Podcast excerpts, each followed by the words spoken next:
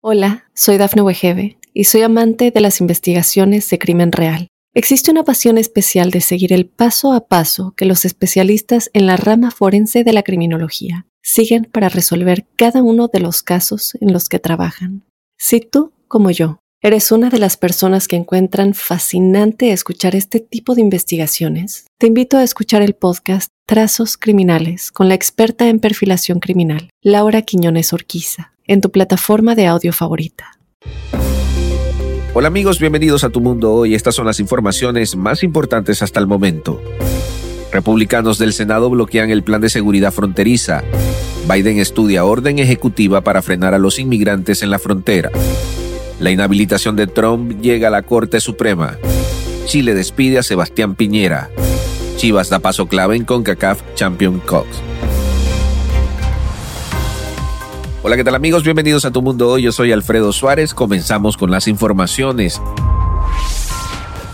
Los republicanos del Senado de Estados Unidos bloquearon este miércoles el acuerdo bipartidista de inmigración que incluyó puntos de seguridad fronteriza y el paquete de ayuda exterior para Ucrania e Israel, en una votación clave que se dio en medio de un torrente de ataques al proyecto por parte del expresidente Donald Trump y los principales republicanos de la Cámara de Representantes. La fallida votación de procedimiento sobre el acuerdo equivale a una sorprendente reprimenda por parte de los republicanos del Senado a una propuesta que habría promulgado medidas fronterizas restrictivas y que elaboró en parte uno de sus propios miembros. Los demócratas, por su parte, han expresado su indignación contra los republicanos por oponerse al acuerdo argumentando que no se puede confiar en ellos como socios de negociación y diciendo que están cediendo a la presión de Trump para mantener la frontera en el centro de atención política.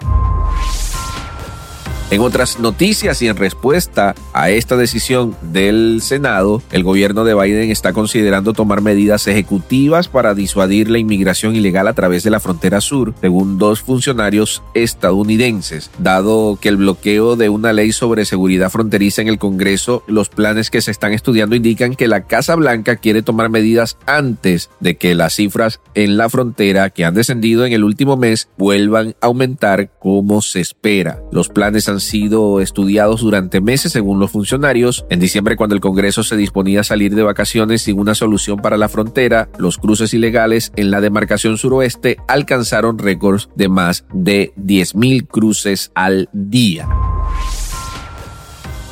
Pasando a otras noticias, la Corte Suprema escuchará el día de hoy los argumentos orales sobre si la candidatura presidencial de Donald Trump es contraria a la cláusula de insurrección prevista en la sección 3 de la decimocuarta enmienda de la Constitución. En diciembre, la Corte Suprema de Colorado prohibió a Trump aparecer en la papeleta primarias republicanas en el estado debido a su papel en el asalto al Capitolio eh, de algunos de sus seguidores el 6 de enero del 2021 quienes buscaban impedir que se certificase el triunfo de Joe Biden en las elecciones del 2020. La sección 3 de la decimocuarta enmienda prohíbe a cualquier persona ocupar un cargo público si participó en una insurrección o rebelión, después de haber prestado juramento de apoyar y defender a la Constitución. Trump es el principal candidato a la nominación presidencial republicana en el 2024, apeló ante la Corte Suprema instándola a anular el fallo de Colorado y las solicitudes en otros estados para mantener al expresidente fuera de la boleta.